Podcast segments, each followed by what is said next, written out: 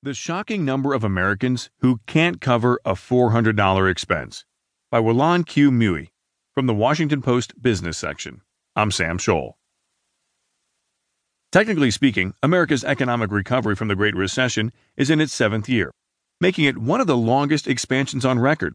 The unemployment rate is falling, businesses are hiring, and there are finally some signs that wages are rising. But for so many households, that progress still feels painfully remote.